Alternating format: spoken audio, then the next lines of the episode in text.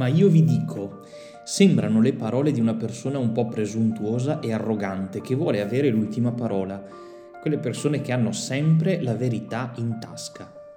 Possono capitare tante cose attorno a questa persona, ma questa persona ha sempre le soluzioni, ha sempre le idee migliori. Lui sa cosa bisogna fare o cosa non bisogna fare.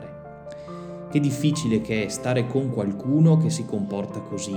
Sembra non esserci spazio mai per nessun altro e a lungo andare è un po' come se ti mancasse l'ossigeno. Anche Gesù oggi nel Vangelo che abbiamo ascoltato si presenta un po' così.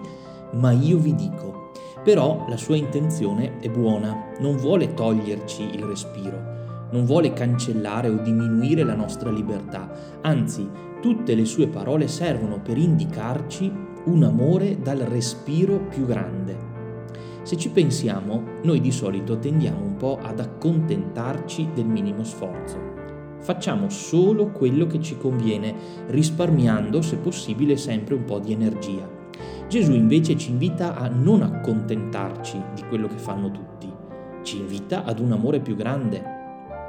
L'esempio è che la cattiveria non è nascosta solo nei gesti, spesso è nascosta nelle parole che feriscono e possono persino uccidere una relazione o un'amicizia.